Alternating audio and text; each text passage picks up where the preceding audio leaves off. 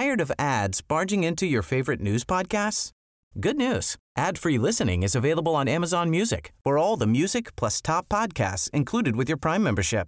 Stay up to date on everything newsworthy by downloading the Amazon Music app for free or go to amazon.com slash news ad free. That's amazon.com slash news ad free to catch up on the latest episodes without the ads. Hey, I'm Ryan Reynolds. Recently, I asked Mint Mobile's legal team if big wireless companies are allowed to raise prices due to inflation. They said yes. And then when I asked if raising prices technically violates those onerous two-year contracts, they said, what the f*** are you talking about, you insane Hollywood ass f- So to recap, we're cutting the price of Mint Unlimited from thirty dollars a month to just fifteen dollars a month. Give it a try at mintmobile.com slash switch. forty-five dollars up front for three months plus taxes and fees. Promo rate for new customers for limited time. Unlimited more than forty gigabytes per month. Slows full terms at mint mobile dot com. هذا بودكاست المستجد من الصين.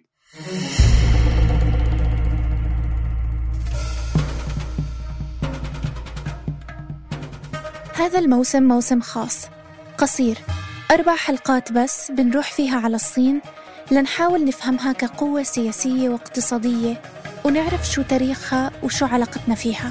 بالحلقة الثالثة من هالموسم رح نحكي عن التكنولوجيا.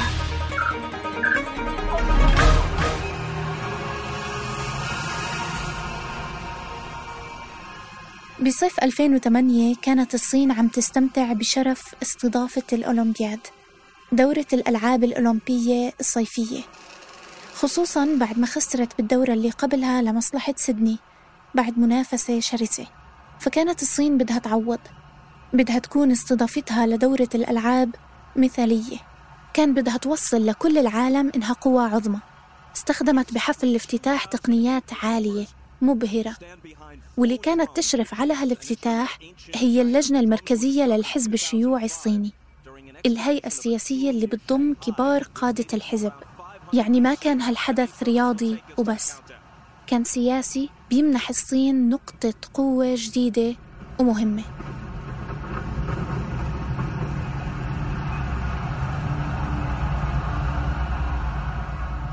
ثلث سكان العالم كانوا عم بيحضروا حفل افتتاح الأولمبياد، وفي حوالي خمسة عشر ألف فنان أدائي شاركوا بالاستعراضات. السماء كانت مضيئة بالألعاب النارية.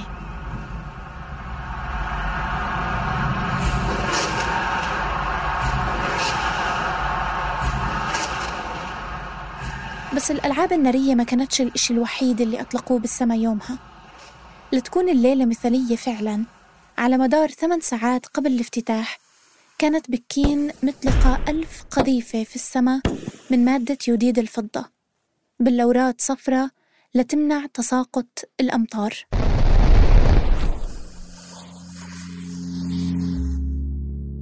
ماو تسي تونغ، الزعيم التاريخي للصين اللي حكينا عنه بالحلقة الأولى، كان مسحور بفكرة السيطرة على الأرض، بس كمان كان يقول إنه مفتون بفكرة التغلب على السماوات. التحكم بالمناخ مش فكرة صنعت خصيصاً لليلة صافية احتفالاً بالأولمبياد بعد سنوات من موت ماو. بتسعى الصين لإعادة هندسة المناخ في منطقة شاسعة بتوصل مساحتها لخمسة مليون كيلومتر مربع خلال الخمس سنين جايين. هاي المساحة قد الهند مرة ونصف. صحيح إنه الصين مش الدولة الأولى ولا الوحيدة اللي عندها برنامج مماثل، في كثير دول بتحاول تتحكم بالتغير المناخي والاحتباس الحراري لحتى ما يعيقوا التقدم الاقتصادي. يعني بيعملوا ظروف أفضل للزراعة، بتجنبوا الكوارث البيئية ومخاسرها، لكن البرنامج الصيني للتحكم بالمناخ هو الأضخم على الإطلاق. حكينا شوي بالحلقة السابقة عن الصناعات، بس هون مش عم نحكي بس عن الإلكترونيات والآلات والطيران مثلاً، عم نحكي عن الصين اللي عم بتقود الابتكارات التكنولوجية في الطاقة المتجددة، الطاقة النووية المتقدمة والاتصالات والذكاء الاصطناعي. لو ناخد مثال بسيط، السيارات. الصينيين بالسنين الأخيرة صار عندهم ثروة فاشتروا سيارات. وصل عدد السيارات المسجلة قبل سنتين ل ثلاثمية وسبعة وعشرين مليون سيارة ماشي في الشوارع الصينية، وهاي مشكلة.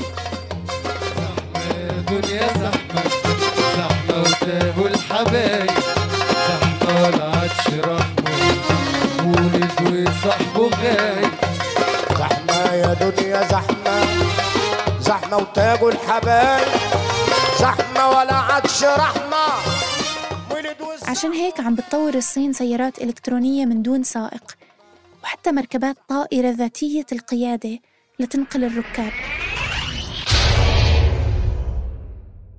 مش بس لتقليل الزحمة، كمان مشان يستفيدوا من نظام بيعتمد على الذكاء الاصطناعي. شو بيعمل النظام؟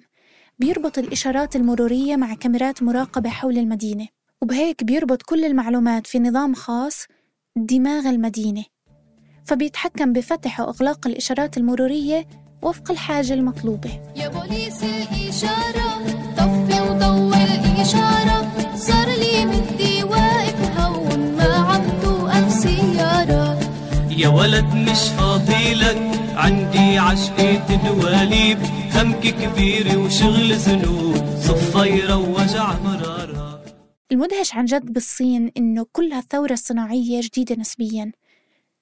يعني قبل عشر سنين بس صنعت الصين أول قطار سريع، اليوم هي أكبر مصنع للقطارات السريعة في العالم، ومساحة السكك الحديدية السريعة في الصين قد مسافة جميع السكك الحديدية في العالم مجتمعة.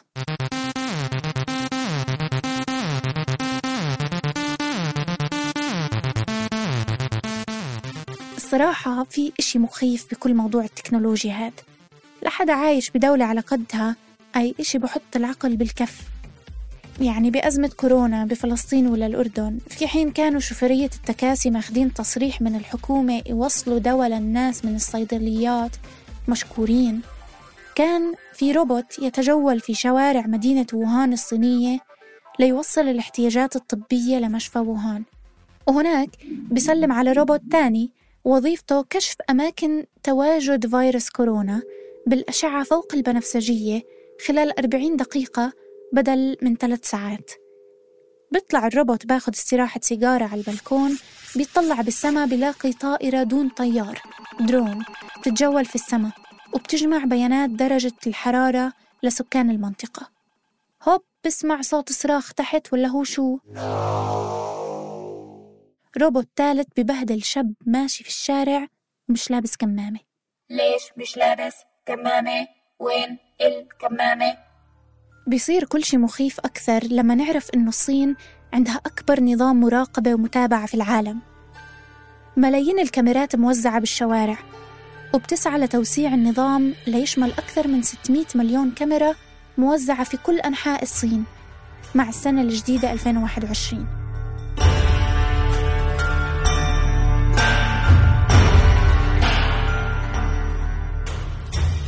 نظام التعرف على الوجوه facial recognition بكل مكان، بكل خطوة بتمشيها في حدا بيكون يتفرج عليك عبر واحدة من الكاميرات، بتحس حالك بستار أكاديمي.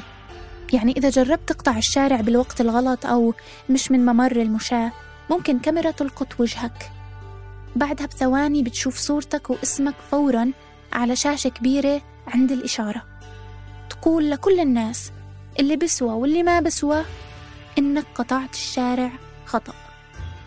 وين كمان بتعرفوا على وجهك؟ إذا كنت بحمام عام وبدك ورق تواليت، لازم توقف قدام كاميرا على مدخل الحمام لتحصل على نصيبك المحدد من الورق. بلاش حدا يسرق ورق التواليت أو يبعزك مثلا. عم تشتغل هلا شركات التكنولوجيا في الصين على تطوير نظام مراقبة مجتمعي مرتبط مع الشرطة. بتعرف هذا النظام على الناس في الشوارع بسرعة عبر الكاميرات، وبيكون موصول مع جهاز الشرطة، فهيك الأمن بيعرف وين المطلوبين وين رايحين وبتحرك باتجاههم. وبيجي معه نظام تقييم إلكتروني للمواطنين، نقدر نقول إنه زي نظام نقاط نجم، بقسم الناس لصالحين وغير صالحين. كيف؟ حسب تصرفاتك المجتمعية أو سجلك القانوني، وهذا بيشمل طبعاً سجلك المالي، حساباتك البنكية، شو بتصرف. مثلاً لو اشتريت كمية كبيرة من الكحول بشكل مستمر، فقل وداعاً لنقاط من درجات تقييمك هلا كل ما خسرت نقاط كمواطن صالح بيروح عليك مميزات وحقوق. مثلا في صحفي استقصائي صيني اسمه ليو هو كشف عن قضايا فساد مهمة بتحقيقات الصحفية وحل جرائم قتل كانت الشرطة مهملة التعامل معها، رغم إجباره على دفع غرامة ونشر اعتذار رسمي لأحد المسؤولين اللي ذكرهم في تحقيقاته. لاقى حاله مصنف باللائحة السوداء كمواطن غير صالح، وهذا يعني إنه ممنوع مثلاً من حجز تذكرة طيران أو حتى تذكرة قطار. كل هذا مخيف بالنسبة إلي عشان بيعني إنه كل الناس مراقبين، وهالأدوات اللي ممكن تستخدم للتوفير بورقة تواليت نفسها ممكن تستخدم لملاحقة ناشطين وصحفيين وأقليات. لأسباب أخرى تماماً، في حدا ثاني لاقي الموضوع مخيف حبتين أكثر، يراقب بحذر وهو عم ياكل أظافره بالزاوية. أمريكا مقهورين من الملكة، في حرب اقتصادية وحرب تكنولوجية بين القوتين. تتهم الولايات المتحدة الأمريكية الصين بسرقة معلومات تكنولوجية من الشركات الأمريكية. هذا الاتهام غير مثبت برأي العديد من الخبراء، بس حاولت إدارة ترامب إنها تمنع تطبيق تيك توك الصيني في الولايات المتحدة مثلاً. هذا التطبيق اللي أطلق عام ألفين وستة عشر، وخلال سنتين بس صار أكثر تطبيق نزلوه المستخدمين بكل العالم. طيب ليه أصر ترامب يحجب التطبيق؟ حكى إنه هيك تطبيقات تهدد الأمن القومي الأمريكي، والصين بتقدر من خلالها تتعقب موظفين فيدراليين وتعد ملفات شخصية للمستخدمين بهدف الابتزاز أو التجسس، على فرض إنه شركات التكنولوجيا الصينية القائمة على هالتطبيقات تربطها علاقات مقربة من الحكومة الصينية. يعني تقدر الحكومة الصينية تلهف معلومات المستخدمين متى تشاء.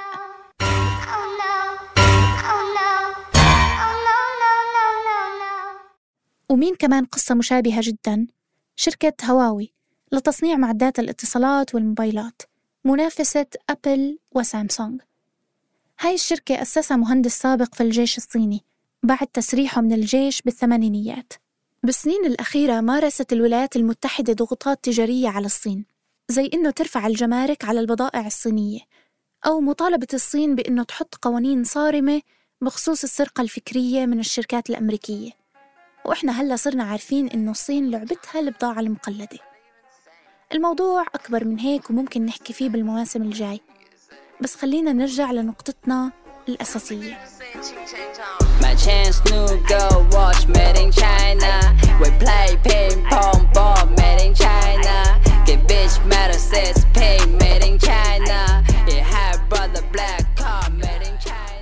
مع تصاعد الحرب التجارية بين بكين وواشنطن سنة ألفين وثمانية عشر، اتخذت واشنطن إجراءات عقابية ضد شركة هواوي، اللي كمان بتعتبرها الحكومة الأمريكية خطر أمني، والتعامل معها رح يخلي الأمريكيين عرضة للتجسس. بناءً على ذلك تصدر محكمة أمريكية قرار بحبس المديرة المالية للشركة وهي بنت مالك الشركة، واعتقلت وهي بكندا بطلب من الولايات المتحدة الأمريكية. ومن ألفين وثمانية عشر لحد اليوم لساتها موجودة في كندا للمحاكمة. وبسنة ألفين وتسعة عشر وضعت هواوي على القائمة السوداء، وعلقت جوجل كل أعمالها مع الشركة. العقوبات ما بتوقف هون. أمريكا عم بتحاول تمنع هواوي من العمل بتقنية الجيل الخامس فايف جي، واللي هي خدمة متطورة عند هواوي بالأساس مقارنة بغيرها من الشركات. عم تضغط أمريكا على حكومات دول أوروبية وعربية عشان تحرم هواوي إنه تتقدم لعطاءات حكومية لتطور تقنية فايف جي والعمل فيها. قدرت تنجح أمريكا في بعض البلدان وفشلت بغيرها، فلسه في دول فاتحة سوقها لهواوي وتقنية فايف جي مثل قطر والإمارات وروسيا والسعودية.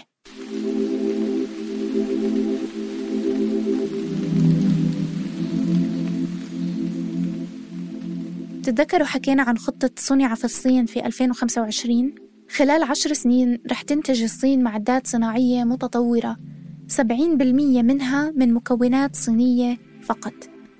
فإحنا بانتظار إنجازات لسه أكبر محصورة على الصين، وتنين قوته عم تكبر سنة عن سنة، اقتصادياً وتكنولوجياً وسياسياً.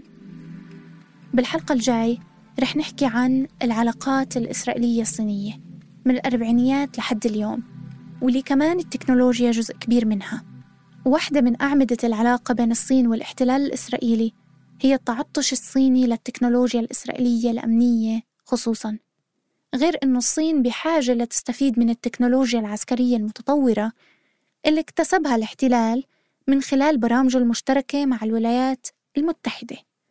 أما الولايات المتحدة فيا عيني واقفة بالزاوية بتراقب هالمنافس الصيني بكبر وبكبر أكثر. هذا كان بودكاست المستجد، وكنا معكم بالتقديم والكتابة لما رباح، وبالبحث زيد شعيبي، وبالتصميم الصوتي تيسير قباني. ما تنسوا تشتركوا بقناة المستجد على منصة البودكاست اللي بتفضلوها.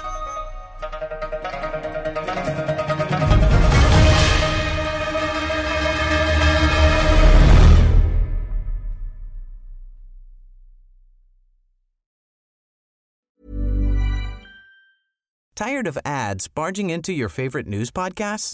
Good news. Ad-free listening is available on Amazon Music for all the music plus top podcasts included with your Prime membership.